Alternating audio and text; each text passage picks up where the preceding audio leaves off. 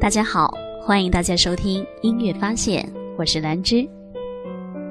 平时很多朋友会说：“诶，我的声音为什么特别的小？为什么我说话的时候、唱歌的时候音量都特别的小，没有办法给它放大呢？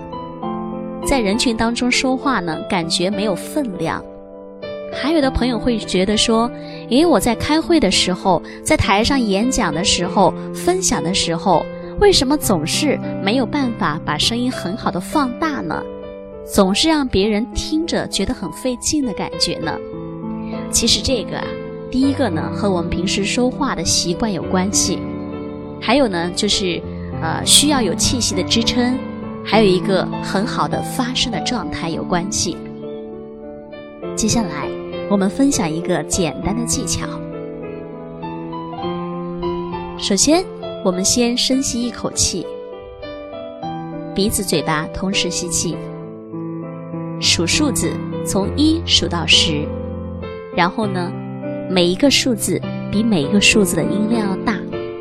比如说，一、二、三、四、五、六、七、八、九、十。二的时候比一的声音要大，三的时候比二的声音要大，四比三的时候声音要大，以此类推。再来一次，一、二、三、四、五、六、七、八、九、十，进行反复的训练，连续练五组，要求是一口气来念，要求一个数字。比前面一个数字的音量要更大，越来越大的感觉来念。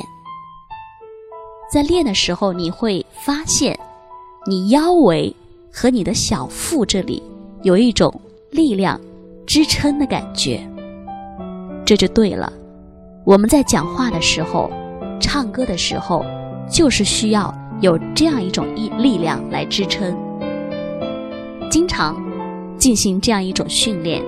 让它形成一种肌肉的记忆，到那时候，再用这种感觉去歌唱，就可以解决说话声音小和唱歌声音小的问题了。